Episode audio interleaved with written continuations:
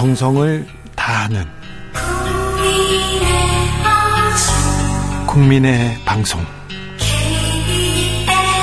KBS. 주진우 라이브. 그냥 그렇다고요.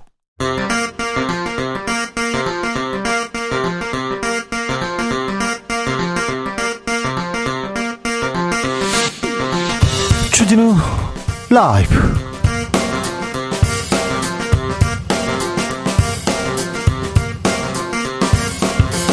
2023년 4월 14일 금요일입니다. 안녕하십니까. 주진우입니다. 9년이 지났습니다. 또 6개월이 흘렀습니다. 벌써 아홉 번째 봄 세월호. 이제 첫 번째 봄 이태원. 참사. 우리는 어떤 기억을 간직해야 할까요? 2부에서 특집으로 준비했습니다.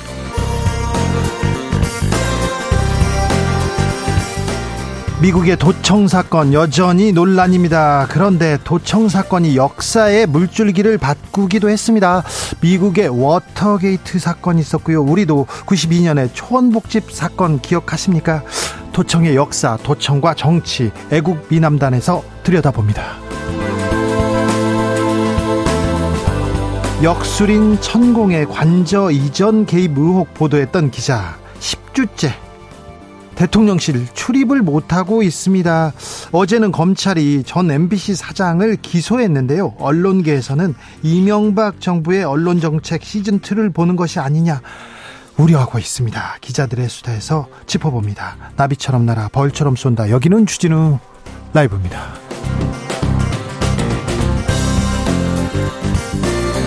오늘도 자중자애 겸손하고 진정성 있게 여러분과 함께 하겠습니다. 아, 직장인들에게 그리고 학생들에게 점심 시간은 어떤 의미일까요? 아, 휴식 시간입니다. 저는요, 어, 제 생활에 활력을 불어넣습니다. 저는 공부합니다. 저는 운동합니다. 저는 산책해요. 그런 분들 많은데요. 직장인들, 그리고 학생들, 점심 때 뭐 하세요? 뭐 하세요? 저는요, 2교시에 도시락 까먹고 점심 때는 축구를 합니다. 네, 응원합니다. 저도 그랬습니다.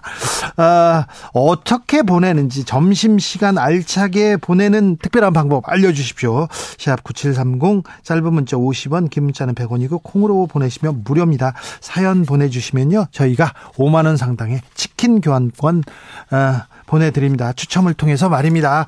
청취율 조사 기간입니다. 02로 전화 오면 주진우 라이브 크게 외치시면 됩니다. 괜찮습니다. 전혀 지장도 없고요. 하자도 없고요. 뭐, 네. 보이스피싱에서도 해결될 수 있다니까요. 경찰서에서 전화하고 검사들 전화 오지 않습니까? 그러면 주진우 라이브 이렇게 하면 아이쿠 그러고 전화 끊습니다. 네. 저도 그렇게 해가지고요. 네. 그렇게 하고 있다고요. 네. 그럼 주진우 라이브 시작하겠습니다.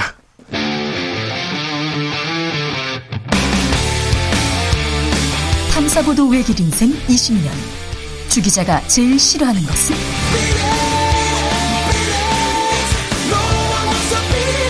이 세상에서 비리와 부리가 사라지는 그날까지.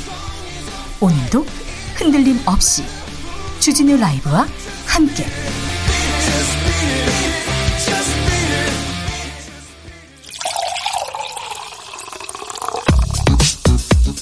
진짜 중요한 뉴스만 쭉 뽑아냈습니다. 주스. 정상근 기자 어서 오세요. 안녕하십니까? 북한이 미사일 기술을 한 단계 업그레이드 했습니다. 북한이 어제 발사한 탄도미사일 고체 연료 썼다고 밝혔습니다. 네, 북한 조선중앙통신은 오늘 그 어제 발사한 대륙간 탄도미사일은 신형인 화성포 18형으로 여기에는 고체 연료가 사용됐다라고 밝혔습니다. 액체 연료는 발사 전 주입이 필요해서 네. 언제 어디서 발사를 준비하는지 어느 정도 식별이 가능하지만 시간도 걸리거든요. 네, 고체는 연료 주입 시간이 필요 없어서 기습적인 발사가 가능한 것으로 평가받고 있습니다. 아, 다만 북한은 시험 발사 시각과 장소, 비행 거리, 최대 고도 등은 언급하지 않았습니다. 어, 조선중앙통신은 이날 발사에 김정은 북한 국무위원장이 참관했으며 딸 김주애도 대동했다라고 밝혔습니다. 어, 또한 아내 리설주 씨, 여동생 김여정 노동당 부부장 등과 현장을 참관한 것으로 전해졌습니다. 김정은 위원장은 적들에게 분명한 안보 위기를 체감시키고 치명적이며 공세적인 대응을 가하여 어, 극도의 불안과 공포에 시달리게 할 것이라고 주장했습니다. 안보 위기는 계속 고조됩니다. 강대강 대결은 계속 이어지고 있습니다. 그 사이에도 그래도 대화는 해야 되는데 평화의 물꼬를 떠야 터야 되는데 지난해 남북 간 왕래가 아예 없었다고요? 네, 2023 통일백서에 따르면 남북 간 왕래 인원은 지난해 방남, 방북 인사 모두 0명을 기록했습니다. 어, 2021년에 이어 2년째 남북 간 인적 왕래의 길이 완전히 끊긴 상황입니다. 0이에요? 네, 또한 남북 간 차량 왕래는 경의선, 동해선, 육로를 합쳐 2020년에는 312회였으나 2021년과 2022년에는 단 한 대도 차량도 운행되지 않았습니다. 여기도 0이네요. 네, 교역액 통계에서도 2021년에는 반출액이 100만 달러였으나 2022년에는 반입, 반출액 모두 전무했습니다. 어, 대북 인도적 지원도 급감했다라고 하고요. 이상가족 상봉은 2018년을 마지막으로 2019년부터 4년째 이뤄지지 않고 있습니다. 그래도 우리는 한민족입니다. 평화로 가야 됩니다. 대화로 나가야 되고 서로 교류를 해야 교류를 해야 군사적 대결, 군사적 충돌 막을 수 있습니다. 평화가 밥이고 법이고 모든 것이기도 합니다. 음, 국민의힘에서는 홍준표 대구시장 가만히 있지 않습니다. 이제 김기현 대표 비판합니다. 네, 홍준표 대구시장은 오늘 SNS에서 김기현 대표를 향해 평생 몸에 밴 살피고 엿보는 그 버릇을 쉽게 버릴 수 있겠나라고 비판했습니다. 어, 홍준표 시장은 어제도 되지도 않을 사람을 밀어 당대표 만들어놨더니 느닷없이 뒤통수나 친다라고 비판한 바 있습니다. 한편 민주당 박홍근 원내대표는 오늘 상임 고문을 해촉한다는 것도 처음 들었지만 변명은 참으로 궁색하다라며 이 김기현 대표는 확실하게 전광훈 목사의 손을 들어줬다라고 주장했습니다. 그런데 상임 고문 박탈 이게 정광훈 목사 때문일까요? 아니면 윤 대통령에 대한 어, 비판적인 비판적인 홍준표 시장의 어, 멘트 때문인 걸까요? 계속 논란은 이어질 것 같습니다. 저희가 주진우 라이브 스페셜에서 자세하게 분석해 드리겠습니다. 태영호 최고위원 또 설화가 또 이어져요. 네, 태영호 국민의힘 최고위원은 독도 영유권을 주장하고 강제동원 해법과 관련해 과거 내각의 입장 계승 항목을 삭제한 어, 일본의 최근 외교 청서에 대해 한일 관계 개선 흐름의 징표라고 주장했습니다. 아, 이건 또 무슨 소리입니까? 네, 외교청서에 기시다 내각의 미래지향적인 한일 관계 의지가 반영됐다라면서 어, 윤석열 대통령이 시작한 한일 관계 개선의 흐름을 일본이 적극적으로 이어나가겠다는 징표다라고 주장했습니다. 이건 또 무슨 소리인지 아 참. 네. 검찰이 민주당에 대한 대대적인 압수수색 시작했습니다. 송영길 전 민주당 대표가 입장을 밝혔습니다. 네, 프랑스에 체류 중인 송영길 전 민주당 대표는 연합뉴스와의 인터뷰에서 검찰이 수사가 아니라 정치를 한다는 느낌이라면서 윤석열 정부와 국민의힘이 국정 난맥으로 민심이 이반되니 정치적 수사를 재개한다는 의혹이 크다라고 주장했습니다. 정치적 수사라 이렇게 얘기하고 있지만 수사는 이어집니다. 네, 검찰은 송영길 전 대표가 당대표로 선출된 2021년 전당대회 과정에서 윤관석 의원 등 당시 당대표 후보 관계자들이 국회의원 등에게 총 9,400만 원을 전달한 포착, 정, 정황을 포착하고 강제수사에 착수한 상황입니다. 네, 민주당 내부의 목소리가 나왔습니다. 민주당 어, 전 사무부총장의 그 녹음 파일이에요. 그래서 명확한 사실 관계를 민주당에서 먼저 확인해야 될 것 같습니다. 개인 일탈이다. 검찰의 뭐 정치적 수사다 얘기하고 있지만 이게 개인 일탈인지 조직적 부패인지 검찰이 먼 검찰보다 민주당이 먼저 확인할 수 있지 않습니까? 그래서 명명백백하게 좀 밝혀야 될 것 같습니다. 뭘 잘했는지, 뭘 못했는지, 뭐가 문제인지, 그리고 검찰이 어, 정치적이고 너무 음, 앞서 나간다. 뭐가 잘못됐는 건지도 명확하게 얘기할 의무가 있는 것 같습니다. 아. 경기 둔화 국면은 이어집니다. 경기 침체로 가는 걸까 걱정하는 시각 많습니다. 네, 정부가 현재 한국 경제 상황을 석 달째 둔화 국면으로 판단하며 이 둔화의 원인으로 반도체를 적시했습니다. 네. 어, 기획재정부가 오늘 발간한 최근 경제 동향 4월호에 따르면 어, 최근 우리 경제는 제조업 중심의 경기 둔화 흐름이 지속되고 있다라고 했는데요. 네. 어, 이전과 달리 제조업 중심이라는 표현이 새로 들어갔습니다. 특별히 뭐 반도체 어렵다면서요. 기업 어렵다면서요. 그래서 기업에만 재벌에만 이렇게 뭐 밀어주는 그런 정책을 펴고 있는 것 같은데 아, 기업은 어렵습니다. 기업은 어렵다고 하지요. 그리고 개인들은 더 어렵습니다. 근데 지난해 이재용 삼성전자 회장 배당금이 3,048억 원입니다. 3천억 원이 넘는 배당금입니다. 이런 급여나 뭐 다른 수당 말고요. 아, 삼성전자로부터는 1,400억 원 넘는 배당을 받았는데 아, 정부가 음, 경기 어려운데 재벌 회장님들 걱정 조금 하, 조금 하고 서민들 민생 좀 더 챙기는 모습 보여줬으면 합니다. 어, 경, 검찰에서 JMS 조력자들에 대한 구속영장 청구했습니다. 네, 기독교 복음성교회 이 통칭 JMS 교주 정명석의 성범죄 의혹을 수사 중인 검찰은 이 JMS 2인자로 불리는 정종원을 비롯한 조력자들에 대해서도 구속영장을 청구했습니다. 이 사람들이 도와줬으니까 이 사람들이 같이 왕국을 세우고 구성했으니까 지금 JMS 피해가 계속 이어졌지요. 네, 검찰과 경찰은 이들이 정명석의 성범죄와 관련해서 여성들을 유인하는 역할을 했거나 정범석의 범행을 방조, 어, 정명석의 범행을 방조 또 은폐한 시도 혐의가 있는지 수사해 왔습니다. 네.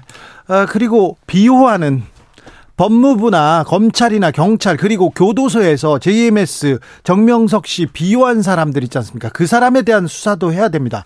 아니 사진을 비키니 입은 사진을 이렇게 프린트해서 보여줬다는 거 아니에요. 그리고 그런 성적인 외설적인 대화 편지에 다 남아 남아 있는데 그거 다 검열하거든요. 근데 그걸 프린트해서 갖다 줬다는 거 아니에요. 이 교도관 법무 행정하는 사람들 이 사람들 다 아, 수사 명확하게 좀 했으면 좋겠습니다. 주스 정상근 기자 함께했습니다. 감사합니다. 고맙습니다. 점심 시간 어떻게 보내세요? 특별한 방법 있나요? 이렇게 물어봤습니다. 2111님께서 점심 시간에요. 잠시 좁니다. 그리고 커피 마신 뒤에 근처 도서관에서 시집 읽으면서 시간 보냅니다. 점심 시간을 한 4시간 4시간 정도로 이렇게 활용하시네요. 아우, 4시간 정도 되는 것 같아요. 1661님, 점심시간 활용, 저 같은 택배하는 사람한테는 꿈 같은 얘기입니다. 밥을 또 제대로 못 먹고 거의 그냥, 아, 그냥 퍼 넣고 그냥 집어 넣고 막 달린다 이런 분들 너무 많습니다. 6924님 11시 반 밥 먹고요. 1시까지 잡니다. 아이고, 훌륭하신 방법입니다. 3420님, 저는요, 오늘 점심 식사 후에 영어회화 15분 유튜브로 공부했습니다. 소리내어 따라해보니까 소화도 빨리 되고요. 머리 회전도 되는 것 같아가지고 만족하고요. 5일 열심히 하고 있습니다. 아, 공부도 하고 뭐도, 아, 참, 열심히 사신다. 훌륭하신 분들 많아요. 8993님, 저는 점심 빨리 먹고 와서요. 태블릿으로 그림 그립니다. 그 시간 너무 정말 행복하고, 아이고, 훌륭하시네요. 네. 네, 아, 훌륭하시네요. 점심시간 호크니 나왔네요. 어우, 훌륭하세요. 5145님, 오랜만에 친구가 놀러 와서 점심 먹고 커피 마시면서 한강을 산책하면서 담소 나누니까 너무 좋았어요. 친구야, 다음에는 내가 너 있는 곳으로 찾아갈게. 딱 기다리고 있어라. 얘기하는데, 어, 점심시간 잘 보내시네요. 어, 유인숙님께서는 어린이집 보육교사로 일하고 있습니다. 그래서 아이들과 함께 점심을 먹고 있어요. 여덟 명이나 되는 아이들 밥 먹이다 보면 저는 밥이 코로 들어가는지 입으로 들어가는지 몰라요. 그런데 사랑스러운 아이들 웃는 모습에 힘은 들지만 보람은 있어요. 아, 참. 보람은 있는데 힘 많이 들겠다. 네, 힘내세요. 훌륭하세요. 존경합니다. 주진우 라이브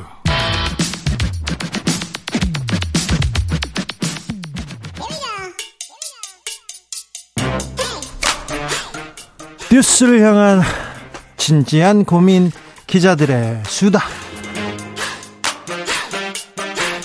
라이브 기자실을 찾은 오늘의 기자는 탐구하는 기자입니다. 미디어 오늘 정철은 기자 어서 오세요. 안녕하세요. 오늘은 어떤 얘기 가볼까요? 어, 어제 대법원에서 좀 중요한 판결이 나왔는데 네. 다들 좀 핵심을 못 짚은 것 같아서 하나 가져와 봤습니다. 네. 이 공직선거법 위반 혐의로 기소됐던 주진우 전 시사인 기자가 무죄를 받고 네. 김호준 딴지일보 발행인이 벌금 30만 원을 선고받았다. 이 원심이 확정됐다는 내용인데 저는 무죄 받았어요. 근데 사실 주진우 무죄 이게 생각보다 중요한 이슈는 아닙니다. 왜냐하면 네. 더 중요한 거는 난 저는 항상 무죄를 받거든요. 아 예, 축하드립니다. 네. 중요한 대목은 네. 이게 대법 확정 판결까지 10년 7개월이 걸렸는데 네. 이 동안에 선거법 조항이 두 차례나 네. 헌법재판소로부터 위헌 결정을 받았습니다. 그렇습니다. 저희가 재판을 받으면서 검사가 기소를 했는데요. 이거 법이 잘못됐어요. 법이 너무해요 해서 법을 두 개를 고쳤습니다.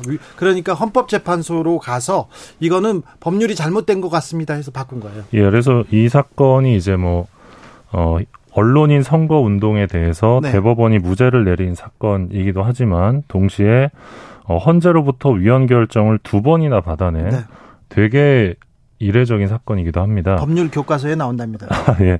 그 2012년 4월 주진우, 김어준 두 명이 네. 이 국회의원 선거에서 어, 선거운동에 나서서 선거법 위반으로 기소가 됐었고, 어, 그래서 두 사람이 언론인의 선거운동을 금지하는 선거법은 위헌이다. 이러면서 위헌 법률 심판 신청했습니다. 네. 그리고 어, 2016년에 헌재에서 9명의 재판관 중 7명이 그러니까 다수 의견으로 어, 언론인의 선거운동을 금지하는 선거법은 위헌이다 이런 판단을 했는데요. 네.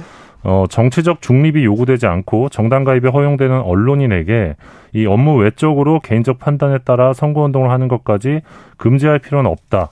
이런 입장을 밝힌 겁니다. 헌재에서. 네. 어, 그리고 이 두 사람은 또 선거 기간 중 선거에 영향을 미치게 하기 위한 집회, 모임을 개최할 수 없다는 이 선거법 조항에 대해서도 위헌법률 심판 신청에 나섰는데 선거 기간 중에는요, 동창회 향후에 모든 집회, 심지어 침묵회도 금지입니다. 선거법으로 걸릴 수 있습니다. 근데 이건 너무합니다. 이렇게 법을 고쳐주세요. 이렇게 네. 위헌 신청을 해본 여기에. 대해서도 역시 헌재가 어, 위헌으로 판단했습니다. 네. 집회의 자유나 정치적 표현의 자유를 침해한다고 판단한 건데 네. 이게 되게 되게 중요한 대목입니다. 어 그, 그래서 이제 내년에 사실 국회의원 선거가 있거든요. 네. 그래서 이번 판례가 확정됨으로 인해서 언론인의 선거 운동, 그러니까 어떤 정치적인 의사 표현 이런 것들이 좀 활발해질 가능성이 대단히 높은 상황입니다. 우리나라는 아 미국 같은 경우는 뉴욕 타임즈 아예 공개적으로 뭐 트럼프 반대한다 이렇게 이렇게 천명하고 기사를 씁니다. 사설을 써요. 예, 맞습니다. 그래서 이번 판례가 갖고 있는 메시지가 결국 언론인의 정치 활동이 어디까지 가능하냐. 네. 나아가서 언론사의 특정 후보 지지 논쟁으로 이어질 수 있거든요. 네. 말씀하신 대로 뉴욕 타임즈가 조 바이든 민주당 대선 후보 공개 지지했었고요. 어, 1860년 링컨 대통령 공개 지지를 시작으로 뉴욕타임즈 같은 경우는 모두 34차례나 네. 어, 대선 후보 지지를 한 적이 있는데 우리나라도 되게 뜨거운 감자이긴 합니다. 이게. 우리나라 특별히 어, 뭐 방송은 정치적 중립을 지키기 위해서 대단히 노력하지만 특정 신문들 보수 신문들은 명확하게 어떤 후보를 어떤 당을 지지하는지 알아요. 아는데 말을 안 하고 교묘하게 쓰죠. 네. 교묘하게 쓰지도 않습니다. 대놓고 쓰는데 음. 어, 우리나라에서는 언론의 자유 굉장히 폭넓게 이렇게 폭넓게 인정받는데 특별한 사람들 있지 않습니까? 특별한 어떤 음 특별한 사람들. 어, 그 당시만 해도 2012년만 해도 누구나 다 그런 얘기를 했어요. 제가 선거 운동을 한 게 아니라 어디 가서 강연해도 어디 가서 얘기만 해도 주진우 정치적 편향 편향됐다 그러면서 다 녹취를 해가지고 다 고발을 한 거예요. 몇 건에 걸렸어요. 그 그래서 고소 음. 고발이 그런데 다 무죄를 받았다 이 얘기를 음. 또 합니다. 그래서 상당히 좀 논쟁적인 어, 이슈가 촉발될 것 같은데 아무튼 고생하셨습니다. 네, 네. 감사합니다. 다음으로 만나볼 이야기는요. 어, 뉴스토마토라는 인터넷 매체가 있는데 네. 올해 초 인사 개편을 하면서 대통령실 출입 기자가 바뀝니다. 네. 그래서 신규 출입 기자 등록을 신청을 했고 이 기자가 1월 26일 날 출입 등록을 신청을 합니다. 네. 그랬는데 아직까지 어, 출입이 안 되고 있습니다. 아, 이거 아직도요? 예, 10주가 넘었습니다. 10주째 지금 출입 금지입니까? 예, 보통은 이제 교체를 신청을 하면 뭐 신원조회 같은 걸 거쳐서 한 3주 정도 걸린다고 합니다. 교체 안 해줍니까? 예, 교체를 안 해주고 있고 계속 신원조회 중이라는 입장은 반복을 하는데 네. 같은 기간에 SBS, CBS, 동아일보, 경향신문, MBC 모두 다 인사이동을 이유로 출입 기자가 교체가 됐습니다. 네. 근데 뉴스토마토만 안 되고 있는 겁니다. 교체가. 아 이거 좀 너무하네요. 왜 이런 상황이 벌어졌을까 네. 좀 따져 보니까 이번에 대통령실 출입 신청을 한 기자가 지난 2월 초에 천공이 김용현 대통령 경호처장과 윤핵관 의원 과 함께 용산 이 육군 참모총장 공간 등을 사전 답사했다. 요 내용을 단독 보도했던 기자 중에 한 명입니다. 그래서 이 사람 고발당했으니까 예. 출입 못한다 이렇게 얘기합니까? 이미 대통령실에서 해당 기자를 허위사실유포 명예훼손 혐의로 고발한 상태인데요. 어, 여권 관계자가 뉴스토마토 쪽에 이 고발당한 기자 대신에 다른 기자로 대체하면 어떻겠냐 이런 제안을 했던 것으로 또 전해지고 있는 상황입니다. 그래서 뉴스토마토 정치부장이 최근 칼럼을 썼는데 음. 어, 단도직입적으로 묻겠다. 무속인 천공에 대한 의혹 제기 때문이냐 이런 질문을 던지기도 했는데요. 네. 지금 이런 상황들이 사실상의 언론 통제 아니냐. 마음에 안 드는 기사를 쓴 기자는 출입, 출입을 안 시켜주겠다는 메시지여서 좀 문제가 있어 보입니다. 미디어 오늘 출입 기자는 어떻게 됩니까? 저희는 작년부터 교체를 요구하고 있는데 저희도 여전히 교체가 안 되고 있습니다. 아 이게 이 권력의 이 대통령실에 조금 비판적이다. 그럼 나 싫어. 너 오지 마 이거 아닙니까? 그래서 지금 출입 기자 교체 신청을 했는데 교체가 안 되고 있는 데가 이제 미디어 오늘하고 뉴스토마토 두 군데입니다. 미디어는 특별히 정치색이 있는 게 아니라 미디어 관련된 비평을 하거나 미디어 관련된 뉴스를 합니다. 그리고 뉴스토마토 이 경제 관련된 뉴스를 많이 쓰는 데 아닙니까? 예, 예, 뭐. 뭐 그렇죠. 이런 데하고도 이렇게 히히님께서 네. 정철운 기자님은 뉴스 선정도 잘하고요. 목소리도 좋으시고 키도 크시고요. 멋짐 다 갖고 있네요. 키가 커요. 아, 예, 고맙습니다. 키만 커서요. 네. 키가 몇이죠? 아, 91입니다. 아, 네. 네. 알겠어요. 네. 아유. 좀 숙이면서 말해 나한테는요. 네. 네. 다음 뉴스는요. 아, 검찰이 문재인 정부에서 임명됐던 최승호 박성재 전 MBC 사장을 기소했습니다. 네. 어, 12일이었는데요. 서울 서부지검은 이 언론노조 MBC 본부가 진행했던 2017년 파업에 참여하지 않았던 기자들을 취재 업무에서 배제했다. 그래서 불이익을 줬다는 혐의로 최승호 전 MBC 사장, 박성재 아, 당시 취재센터장 등 4명, 한정호 보도국장 당시 보도국장까지 합쳐서 4명을 어, 노조법 위반 혐의로 불구속 기소했습니다. 인사를 가지고 지금 기소했다고요? 예. 인사 문제. 아, 그래요? 그러니까, 어떻게 봐야 됩니까? 그러니까 2017년 12월이었는데요. 이 당시에 이제 뭐 김장겸 사장 예. 퇴진하는 그 공영방송 그 파업이 있었는데 네. 그 이후에 최승호 PD가 사장으로 취임함, 취임하면서 보도국이 당시에 대대적인 어, 인사 개편이 단행이 됩니다. 그렇죠. 어, 근데 이게 파업에 참여하지 않은 기자들에 대한 보복이었다는 주장인데요. 여기에 대해서 최승호 박성재 사장 등이 이제 입장을 냈는데 어, 이번 기소는 정권의 불편한 언론은 가만두지 않겠다는 강력한 신호다 이런 입장을 냈습니다. 네. 그러니까 이분들의 입장은 그 당시에 쫓겨났던 기자들, 그러니까 2012년 어, 김재철 사장 당시에 이 공정방송을 위한 170일 파업을 진행을 했거든요. 네. 그걸로 인해서 굉장히 많은 기자들이 비제작 부서로 발령이 나고 쫓겨나고 징계를 받았습니다. 그 기자들이 2017년 12월에 이제 취재 일선으로 복귀를 했었는데 네. 그 쫓겨났던 기자들을 정상적으로 복귀시킨 인사 행위가 그게 부당 노동. 어떻게 범죄 행위가 되냐 이런 네. 입장을 갖고 있습니다. 자, 이 문제도요. 아마 윤석열 정부가 아니었으면 아니었으면 검찰에서 수사하고 기소하지 않았을 거라고 생각합니다. 음, 제가 제 경우도요.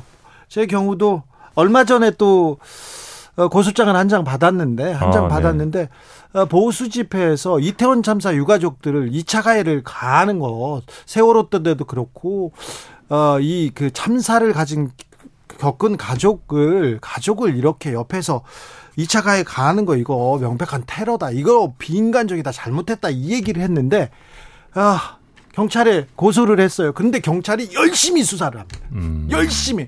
아니 이게 틀린 말입니까? 물어봤는데 아니요 경찰이 틀린 말 아니대요. 그런데 고소장 받았으니까 기소 뭐지 수사해야 된다고 합니다. 11년 동안 제가 재판을 받았어요. 어차피 무죄된 사건, 무죄될 사건을 무죄를 받았는데 받아서 이게 뭔가 생각합니다. 최근에 일장기 관련된 음, 보도를 했던 KBS 기자 언론재단 연수가 취소됐나요? 예, 그것도 언론재단에서 처음 있었던 일인데요. 연수가 취소됐고요. 예. 김성태 오보 기자는 감봉됐고요. 네, 뭐 그거는 전 당연히 감봉 징계 받아야 되는 사안이라고 보는데. 네. 근데 이제 언론재단 건은 아까 말씀하신 대로 지금 그 오보 건에 대해서 사과를 했고. 네. 어, 그래서 내부 조치도 있었는데. 바로 사과했는데 그것도 연수까지. 네. 근데 이 건에 대해서 사실 뭐 지금 방송통신심의위원회로 가서 뭔가 법정 제재를 받은 건도 아닌데. 네. 어, 재단에서 좀 이례적으로 연수를 취소해가지고 좀 뒷말이 나오고 있어요. 눈치를 보는 것 아니냐 뭐 네, 그런 얘기들도 눈치 있는데. 보는 것 같습니다. 네. 그리고 요건에 대해서 한 말씀 더 드리면 고소를 한 고소인이 있을 텐데 이 고소인이 누구냐? 2017년에 어, 김장겸 MBC 경영진이 기자들 취재 부서에서 내쫓는 부당 노동 행위를 했다고 기소를 했었는데 네. 검찰이 네. 당시 보도본부장이 이번 사건의 고소인이라고 합니다. 그러니까 쉽게 말하면 2017년에 부당 노동 행위를 했던 간부가 이번 사건에 고소인이 됐는데 검찰이 기소를 한 겁니다. 네. 그래서 이 최승호 박성재 전 사장은 이번 사건 고소의 본질은 범죄자가 피해자를 처벌해 달라는 적반하장이다 이런 주장을 하기도 하고 하기도 했습니다. 대의 지화님께서 네, 치졸합니다. 정치를 좀 대국적으로 합시다 얘기합니다. 그래서 지금 뭐 MB 정부 언론 장악 시즌 2 아니냐 이런 얘기도 네, 나오고 있는데 계속 네. 우려가 됩니다. 예. 걱정이 돼요. 예, 최근에 이제 뭐 대통령 그리고 네. 국민의힘 또 보수 신문들 보면 또 네. 요즘 가짜 뉴스를 굉장히 많이 언급을 하거든요. 가짜 뉴스 네. 처벌해야 된다고. 네. 지금 여기 오는 길에도 보니까 국회 앞에 현수막이 걸려 있어요. 가, 네. 그 거짓 선동 아웃 뭐 이런 네. 국민의힘 현수막이 걸려 있던데. 네. 어 사실 그러면서 지금 추진하고 있는 법안들이 있습니다. 이 법안들이 보면 민주당이 전에 언론중재법 추진 개정하려고 할 때 국민의힘이 굉장히 반대를 했잖아요. 네. 그거보다 한 발 더 나아가는 법안들을 국민의힘이 준비하고 있습니다. 그래서 어, 몇년 전에 본인들이 이제 언론자유 투사처럼 그렇게 민주당을 비판하면서 언론자유를 외쳤었는데 네. 너무나 지금 또 다른 태도를 보이고 있는 것 아니냐 이런 지적도 있습니다. KBS는 괜찮을까요? 아, 춥습니다. 왜 네. 저한테 조심하라고 하는지 잘 모르겠습니다. 어, 부하님 께서 여러분께서는 지금 헌법을 바꾼 남자가 진행하는 주진우 라이브를 청취하고 계십니다. 그렇습니다. 여러분께서는 지금 불패 기자가 진행하는 아, 프로그램을 듣고 계십니다. 여러분께서 걱정하지 마세요. 저는 고소고발 이렇게 들어와도 어, 진실에 기반해서 정의에 기반해서 얘기했기 때문에 절대 지지 않습니다. 그렇죠? 네, 그러길 바랍니다. 네, 네. 알았어요. 네. 아직까지 안 졌으니까. 네. 그러면 얼마나 조심하는데요. 네. 자, 정철훈 기자 함께 했습니다. 감사합니다. 고맙습니다. 교통정보센터 다녀오겠습니다. 김한나 씨.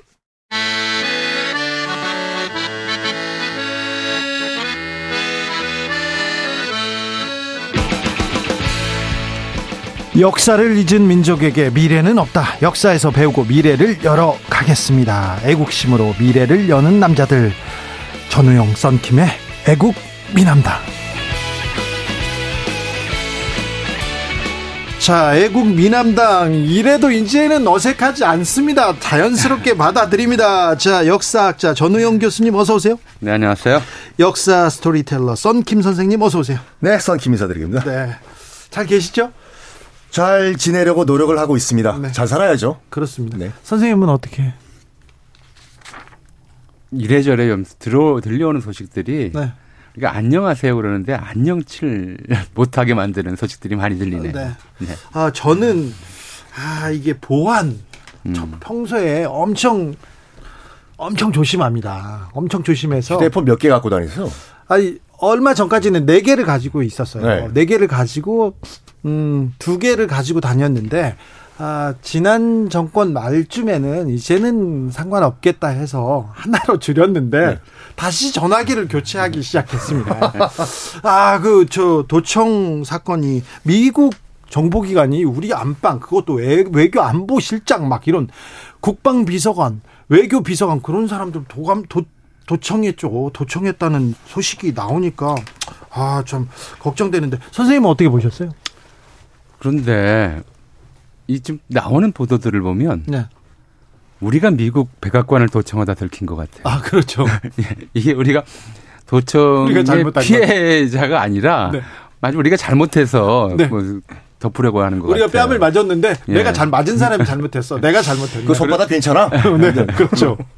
근데 이게 더 좀 게다가 답답하게 느껴지는 게 곧 한미 정상회담이 네. 있잖아요. 이건 미국이 동맹으로서 도리를 못한 거잖아요. 그렇죠. 그럼 우리가 항의할 건이 하나 생긴 거잖아요. 크게 항의할 건이 하나 생겼으면 그걸 토대로 이제 우리 국익에 뭘 좀 이렇게 그냥 넘어가더라도 네네.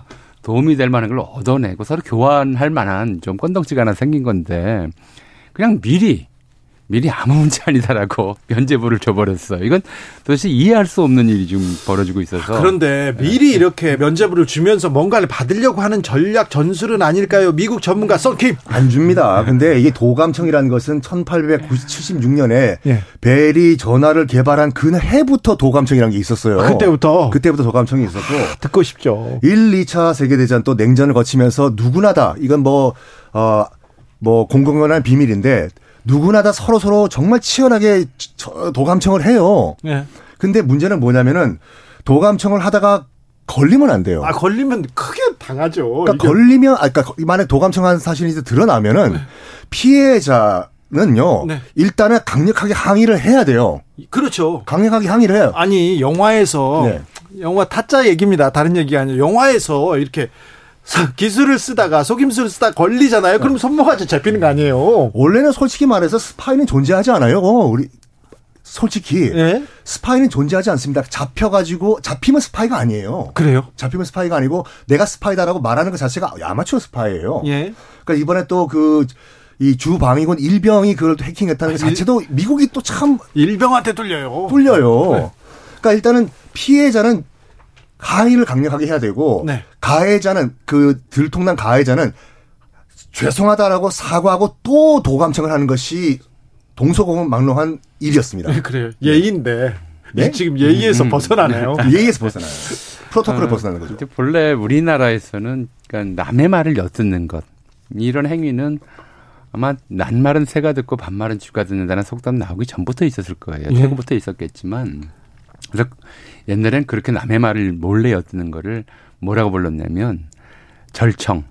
절청요? 절도할 때 절자를 써요. 몰래 절자죠. 네. 뭐 절청 또는 그다음에 숨어서 듣는다는 듣는다는 뜻의 잠청이라고 했어요. 잠청. 예. 매우 좀 부끄러운 일인가 음, 봐요, 절청, 단어가. 잠청 이런 네. 말을 썼고 그렇게 하는 게 이제 예를 들어 남자들 사이에서는 이제 뭐 유교 사회였으니까 군자가 할 일이 아니다. 뭐 이렇게 얘기를 해죠. 근데 지금 우리 썬킴 선생님이 말씀하신 것처럼 어, 이제 그런 절청과 잠청이 아니라 도청이라고 하는 우리나라의 개념이 들어온 것은 네. 바로 이제 무선 전신, 음. 전파를 통한 이제 음성 전달 시대가 되면서부터였어요. 대한민국 그러니까 첫 번째로는 전화고. 네. 근데 그때 전화 쓸 때는 도청이라고 안 그랬던 것 같아요. 그 그냥 영어로는 태핑이라고 해가지고 네. 뭘 하나 다시 한번 끼워 넣는 거죠. 그렇죠. 아, 그때 네. 교환수가 교환했기 아, 때문에 네. 선만 끼워 넣으면 남의 통화 내용을 엿들을 수 있었으니까. 그렇죠. 네. 근데 그건 도청이라고 안 했고 뭘 도청이라고 했냐면 도청이란 말이 처음 쓰였냐면 라디오 방송이 시작된 다음부터였어요. 네. 우리 주진호 라이브도 라디오 방송이잖아요. 네. 근데 일제강점기에는 라디오를 어떻게 들었냐면 라디오 기계를 수신기를 사면 그거를 라디오 방송국에 등록을 해야 됐어요. 예. 그리고 청취료를 매달 내야 됐어요. 네. 근데 라디오 기계를 새로 사가지고 네. 돈을 안 내고 등록도 안 하고 네. 돈을 안 내고 듣는 행위를 도청이라고 그랬어요. 아 몰래 듣는다고? 네, 그래서 이제 훔쳐 듣는다는 거죠. 네. 아 그러니까 우리가 강의도 이제 수강 신청 안 하고 듣는 강의를 도강이라고 도강, 예. 그러잖아요. 그러니까 그런 의미로 도청을 썼었고 주로 이제 한국 사회에서 그런데 이제 일본 경찰들은 개인 간 또는 개인과 특히 어디를 많이 했냐면 요리집 전화기.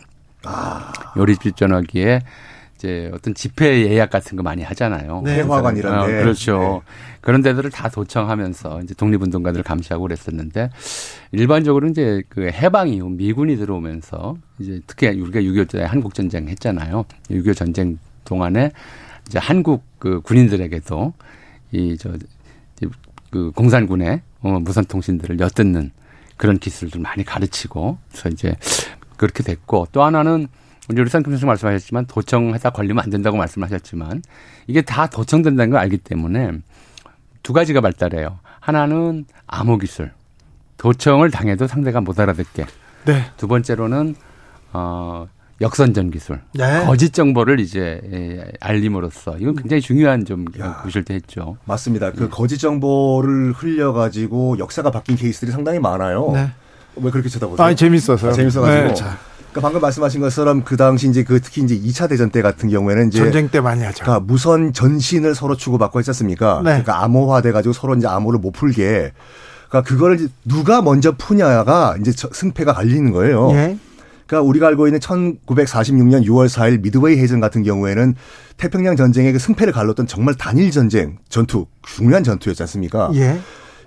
미드웨이에서 전투가 일어난다는 걸 미국이 알아내야 돼요. 미드웨이인지 몰랐어요. 예. 샌프란시스코라는 얘기도 있고 알라스카라는 얘기도 있고. 예. 근데 그 로시포르 중령이라는 미국 해군 그 영화 그 미드웨이라는 영화도 나오는데 어이 일본 군들이 계속해서 AF가 목표라고 얘기하는데 예. 이 AF가 어딘지를 알아내면 이 전쟁은 끝나는 거예요. 예. 근데 미국 당국이 이제 미치는 거예요. 이 AF가 도대체 어디냐. 네. 근데 그 로시포르가 역 뭐라고 할까 그 정보를 흘린 거죠. AF의 식수가 떨어졌다라는 거를 약간 일본 정부 당국에 흘린 거죠. 예. 그거를 일본 정부 당국이 받아서 도쿄에 송신한 내용이 AF의 식수가 떨어졌다. 미드웨이가 공격 목표다라는 걸 알아내고 미드웨이를 미국이 승리로 이끌었습니다. 그렇습니까? 그렇다니까요. 네, 매우 중요한 얘기를 네, 알았어요. 네. 아니, 아니 방금 정 교수님이 네. 말씀하셔가지고. 예, 예. 그런데 역사적으로도 도청이 역사의 물줄기를 좀 바꾸고 그런 경우도 있어요. 지금 말씀하셨듯이 전쟁에서는 네. 미드웨이 에이전도 그렇고 노르망디 상륙 작전도 또 그 역선전 때문에 미, 독일이 잘 몰랐다라고 하는 얘기가 있잖아요. 네. 그런 이제 도청을 잘못하다가는 크게 당하는 경우가 생기죠. 네. 분명히 정보를 입수했다고 했는데 역 거짓 정보를 좀 전해 주는 게 있으니까. 네. 그러니까 기본적으로는 도청 당하고 있다 전시에는 그렇게 생각하고 이제 작전을 하고 서로 연락을 하는데 그거 말고도 이제 몇 가지 큰 사건들이 있죠. 대표적인 게 워터게이트 사건. 네. 그건 이제 미국 대통령 닉슨이 민주당 네. 의원들 그, 그, 그 도청하려다가. 네. 근데 그 도끼는 건 도청도 못했어요. 그렇죠. 실패했어, 그거. 그리고 거짓말하다 걸려가지고. 네. 어, 우리나라에서는 이제 사실은 우리는 미국은 미국이 만약에 전 세계에서 도청할 필요가 없는 나라를 꼽으라 그러면 우리나라일 거예요. 그렇겠죠. 기본적으로 비대칭적 동맹 관계인데다가 전시 작전권까지 미군이 가지고 있잖아요. 네. 기본적인 네. 외교, 군사, 정치 이런 쪽 그 기밀 정보들은 다 공유하게 돼 있어요.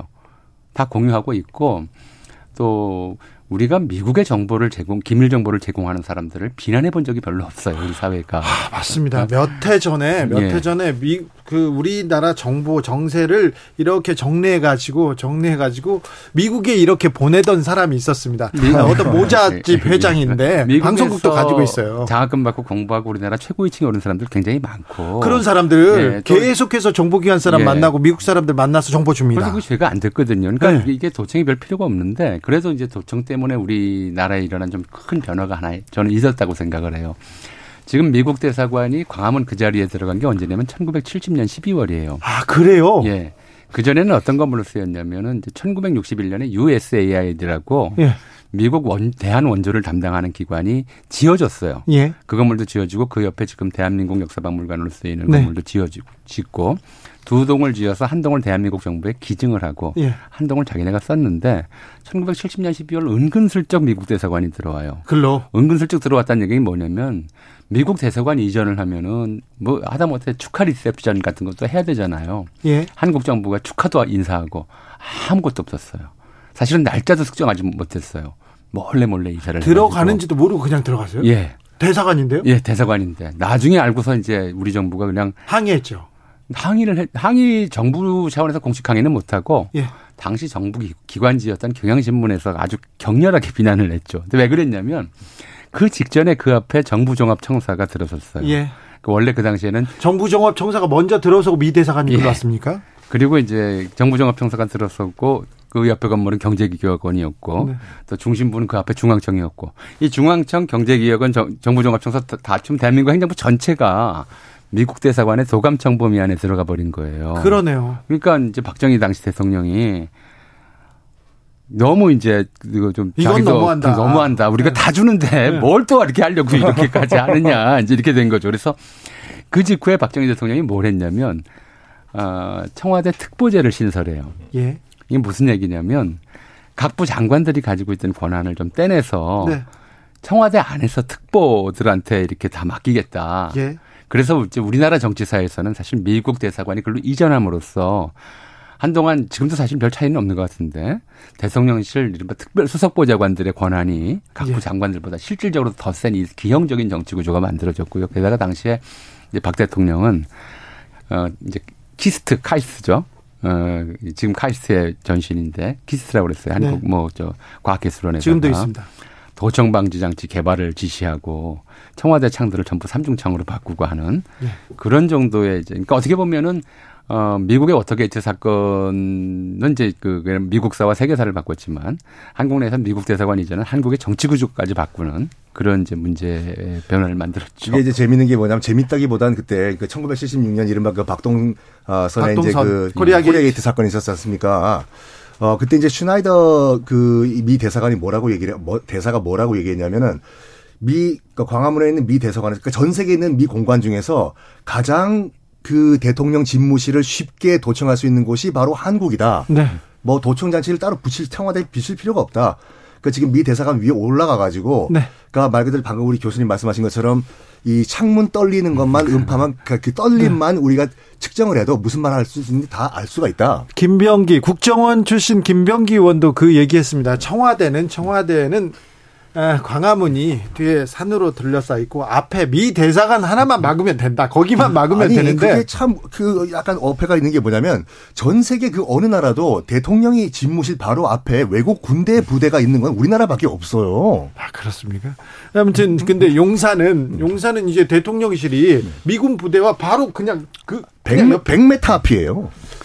게다가 미국 대사관 지금 이제 용산으로 이전 계획은 이미 진작에 잡혀 있었잖아요. 네. 그러니까 사실은 어 우리가 아무리 동맹이지만 그리고 기본적인 어 좀 어, 군사 정보나 외교 정보는 다 공유해야 되는 처지이지만 그래도 네. 그래도 그래도 국가 기밀이 있잖아요. 아유, 자존심 상하죠. 어, 그런 좀 대책 없이 예, 대책 없이 미국 대사관이 오기로 돼 있는 것으로 네. 대통령실로 옮겼다는 것도 좀잘 예, 납득이 안 가는 문제였었고요. 예. 0345님께서 어렸을 때 거실에서 친구랑 통화하는 걸 가끔 엄마가 안방 수화기로 엿듣고 막 근데요 그래가지고 성질 내고 문 닫고 밥도 안 먹고 그랬어요. 시답지 않던 얘기였는데 어머니 아버지가 도감청을 하고 있다는 걸 느끼는 게 숨소리가 다르 들려요. 아, 그래서 동맹 말씀하셨는데 저 자꾸 동맹 동맹 하는 게 이제 얼라이언스지 않습니까? 그렇죠. 근데 역사적으로 봤을 때 동맹이란 것은 깨지기 위해 있는 거예요. 네. 영원한 동맹은 없습니다. 다 자기 실익을 추구하는 게 국가들이죠. 근데 뭐 이제 그 우리가 이제 분단 상황에 놓여 있는 상황에서는 네. 놓여 있는 한에서는 이제 한미 동맹이라고 하는 문제를 어 가볍게 생각할 수도 없고 네. 또뭐 뭐 깨진다 이런 얘기를 할 수도 없는 형편이잖아요. 근데 좀 아까 나온 얘기 좀 마저 하자면 옛날엔 그래서 전화번호는 하나인데 집에 전화기가 여러 개 있었잖아요. 예. 그러니까 도청하기 굉장히 쉬웠어요. 그래서 자식들한테 누가 전화가 오면 분명히 누가 같이 듣고 있어요. 그 다른 전화기가 한 전화선으로 들어오니까 그런 것들이 굉장히 많아서 뭐 이제 요즘 도청 기술이 워낙 발달해 가지고 아까 말씀하셨듯이 창문 떨리는 것만 가지고도 이제 뭐 무슨 얘기를 하고 있는지 알 수 있다고 할 정도니까 그래서 뭐 과거에는 이제 굉장히 신경을 많이 썼던 것 같아요. 그러니까 아까 76년 말씀하셨습니다만 2013년에도 도청 사건이 있었죠. 그렇죠. 박근혜 정부 박근혜 정부 때 도청 네. 사건이 있었고 그 당시에는 우리 청와대가 도청 당한 게 아니고 네. 미국에 있는 이제 각국 대사관들이 네.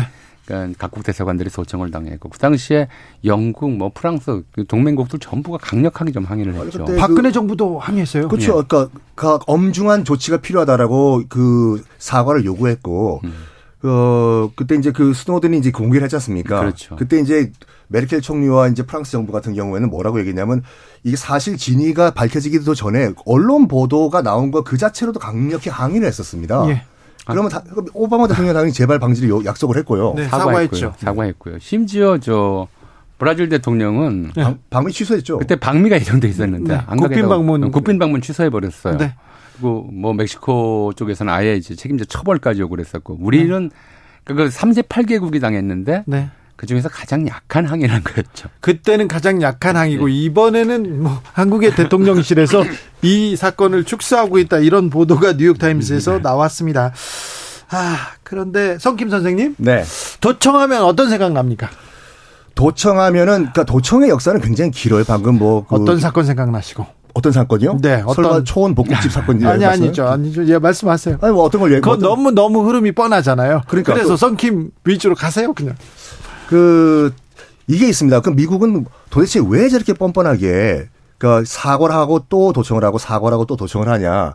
아, 얘기를 많이들 하시는데 1978년대 그 지미 카트 정부가 만든 그 해외 정보 관리법이라는 게 있어요. 예. 이것은 무엇이냐면은 미국 정부가 그 그때 FCC라고 그 통신위원회가 강력하게 반대했거든요. 에도 불구하고 미 정부가 해외에 있는 외국인을 영장도 없이 도감청을 할 수 있다라는 법을 통과시켰습니다. 그걸 아무도 모르세요. 아이고. 그래요? 예? 네? 그래요? 그러니까 그것이 연결되면서 아, 그러니까 9.11 테러 이후에 2011년에는 또 애국법, Patriot Act가 통과됐는데 더 강력하게 약간 테러 용의점만 발견되면 무적 무작정 도감청이 가능해요. 그게 지금 유지가 되고 있는 거 아무도 모르세요. 그건 좀 너무 초법적인 거 아닙니까? 이거 말이 안 되는 거 아닙니까? 근데 미국의 이제 그 정보기관들도 나름대로의 존재 이유들이 있고 특히나 이제 그 9.11 테러 이후에는 테러와의 전쟁이라고 하는 것이 미국의 굉장히 중요한 국가적 책무가 되다 보니까 미국 시민들의 안전을 위해서는 이게 다 비도덕적이더라도 필요하다라고 하는 그런 이제 그래서 미국 예. 민들의 안전을 위해서 미 국토의 안보를 위해서는 해외 거주하고 있는 외국인도 영장 없이 무차별 도감청이 가능하다는 게 현재 현행 법인 거죠, 미국에. 그렇죠. 그러니까 이제 미국 국내에 있는 미국인들에게는 안 되는데 해외에 있는 외국인들에게는 적용이 돼요. 이게 네. 좀, 좀 우리로서는 좀 납득하기 어려운. 어떻게 백악관에 이메일 한번 네. 보내볼까요? 아, 네. 0328님 앞으로 대통령실에 대화 나눌 때 수어를 추천합니다. 임세정님 말씀하신 대로 도청할 때 도자가 도둑이란 뜻 아닌가요? 물어본 맞죠? 도둑이란 뜻. 그렇죠. 도둑이란 네. 뜻이죠. 도둑이란 뜻 맞습니다. 그런데요, 저는요. 도청 사건이 벌어졌을 때 이 사건을 바라보는 국내 보수 언론의 시각이 너무 놀라웠습니다. 자, 진실이 중요한데 진실이 중요한데 보통 사건이 나면 음, 야당보다는 여당을 편듭니다. 대통령을 편들어요. 그런데 어, 대통령과 지금 미국 대통령실과 미국과의 관계인데 이거 이제 뭐 세계는 뭐 첩보 사회고 도감청 다 하는 거다 앞으로도 할 거다 이렇게 당연히 여기는데 이거는 어떻게 봐야 됩니까? 그러니까 그게 말이 안 되는 거죠. 그러니까 우리 아까 말씀드렸듯이 우리는 거의 모든 정보를 미국과 공유해요. 하다못해 이제 북한과 관련해서 문재인 정권 때 뭐 자꾸 무슨 이상한 얘기들을 하시는데 북한과 관련해서도 이제 이른바 그 working group이라고 해가지고 모든 이제 어, 판, 정책 판단, 그 다음에 정책 결정, 그 다음에 하다못해 무슨 뭐 인도적 지원에 이르기까지 전부 미국과 합의가 이루어지면 안 되게끔 돼, 있, 돼 있을 정도였단 말이에요. 네. 다 그렇게 돼 있고 군사정보, 외교정보 다 마찬가지인데 그리고 우리가 미국에 받는 정보도 많고요. 그건 무슨 저 안 줄 수 있는 정보는 아주 크게 적거든요. 그러니까 미국이 손댈 수 없는 정보, 그러니까 도청 없이 어, 없이는 알 수 없는 정보를 가지고 있는 사람은 몇 사람 안 될 거예요. 우리나라에 정말 몇 사람 안 될 거예요. 그러니까 그런 정도에까지 이제 그 도청이 그걸 우리가 인정하고 넘어가자라고 얘기하는 거는 기본적으로 이제 국가 주권에 대한 자존심의 문제인 거죠. 그렇죠. 그러니까 뭐 이건 안타까운 얘기지만 그러니까 미국이 자국 법에 의해 가지고 이렇게 대놓고 도청을 한다라고 하면은 우리 스스로 그걸 막아낼 어떤 무슨 뭐 능력을 키워야 되는데 그렇죠. 어 그 뭐 유명한 일화지 않습니까? 2005년도에 모스크바에 있는 그 주 러시아 그 주 러시아 미 대사관을 대사관. 만드는데 무려 15년이 걸렸어요. 예. 왜 그러냐면 공사를 하다 보니까 거기에 도청 장치가 들, 아, 발견됐는데 한두 개가 아니라 30개 이상 발견된 거예요. 그래가지고 도저히 우리 미국은 러시아를 못 믿겠다 해서 네. 모든 장비, 시멘트 하나, 나사 하나까지 싹 다 미국에서 갖고 와가지고 부시고 다시 부시고 다시 졌어요. 네. 그럼 미국 군사 시설 같은 경우는 공사할 때 한 번 밖에 나온 물건은 못 다시 들어가요? 못 들어가요. 비행기 공항이랑 똑같아요. 버리더라도. 네. 네. 버리. 예컨대 그 이제 뭐그 방치해뒀다가 누가 도청 장치 같은 거 설치할까봐 네. 그렇게 하는 거거든요. 아, 본인 그 자국도 그래요. 용산 대통령실은 잘 지었을까요? 이거 그래서 그게 이제 보안 신경 썼을까요? 지금까지 공개된 그 스파이 도청 장치 가운데 하나는 좁쌀만한 조그만 도청 장치를 시멘트 우리 양생할 때 집어 넣어도 예. 그 안에다 넣어도 그렇죠. 벽 안에 들어가도 이 도청 장치가 작동을 한다 이거죠. 그러니까 옛날에 뭐 첩보원들이 하던 그런 방식입니다만 옛날에 이제 전화선, 전화기 네. 안에다가 네. 이렇게 심는다든가 뭐 이런 정도였지만 요즘 기술은 워낙 뛰어나서 그냥 콘크리트 속에 집어넣어 버리거든요. 이런 정도까지 되니까 과연 이 저 급하게 공사한 대통령실이 좀 어떤 자, 자재들이 들어갔는지 또 그걸 공사 담당하는 쪽에서 그런 부분들에 대한 이제 사전 경좀 심히 걱정이 돼요. 조사를 하고 했는지 이게 전부 심히 걱정이 되는 거죠. 저는 이번에 그 우리 정부가 또 너희 도청했는데 뭘 했는지 어디서 어디까지 했는지 다 내용을 보고 어디가 취약했다 어디가 뚫렸다를 정확하게 보고 다 거기에 거기에서 이제 시작해야 될 것 같아요. 당연하죠. 그러니까 이건 좀 정말 심각한 것이 이제 주권 침해라는 문제를 넘어서서 주권 자체가 전혀 이제 어좀 뭐랄까요 보호되지 않는다 주권 행사 과정 자체가 네. 보안이 전혀 없는 상태가 돼버릴 수가 있거든요. 이건 좀 그래서 이걸 그냥 가볍게 넘어갈 문제가 아니라 이제 이번에도 그런 얘기 나왔잖아요. 지금 그 아까 그 해킹에서 나온 자료들 우리 NSC 회의 자료라든가 네. 이런 것들은 해킹에서 나온 자료지만 그게 전체가 해킹된 건지 아니면 어디까지, 우리가 우리가 어디까지. 모르는 어떤 네. 다른 좀 내용들 정보가 또 있는 건지 이걸 지금 알 수가 없잖아요. 언제부터 어느 시기까지 좀 도청이 진행됐는지 아무것도 좀 알려주질 않아요. 주권 국가인가요? 식민지 국가인가요? 그러니까, 이런 얘기도. 그러니까 지금까지 알려진 내용만 바탕으로 봤을 때는 저는 이렇게 생각해요. 네. 그러니까 역사적으로 봤을 때 도청은 계속 있었어요. 걸리는 측이 아마추어예요. 근데 만약에 도청을 하다가 걸렸다. 그러면 도청을 당한 측은 강력하게 일단 항의를 해야 돼요. 그리고 그 도청을 한 측은 일단 사과라고 또 도청을 하는 한이 있더라도 이 프로토콜을 안 지키는 거예요. 그렇죠. 그리고 또 지금 그 말씀에서 보자면 그렇게 일단 걸리면 어, 도청과 관련된 시설, 장비, 설, 설비들이 어디에 설치되어 있는지를 확인해야 돼요. 그러니까 그거를 확인해서 다 제거하고 나서 또 하려면 해라. 아니 근데 그 되는데. 그 얘기를 해야 되는데 너 니네들이 잘못했다 왜 이러냐 하면서 이렇게 사과 항의도 못하고 자꾸 미국 측도 약간 의아할걸요? 그렇죠. 왜 한국이 그렇죠. 사과 안 할까? 그러니까 지금 점은 아, 그 문제예요. 항의 안 할까? 네. 그러니까 전우영 선생님, 성킴 선생님 시간 다 됐어요.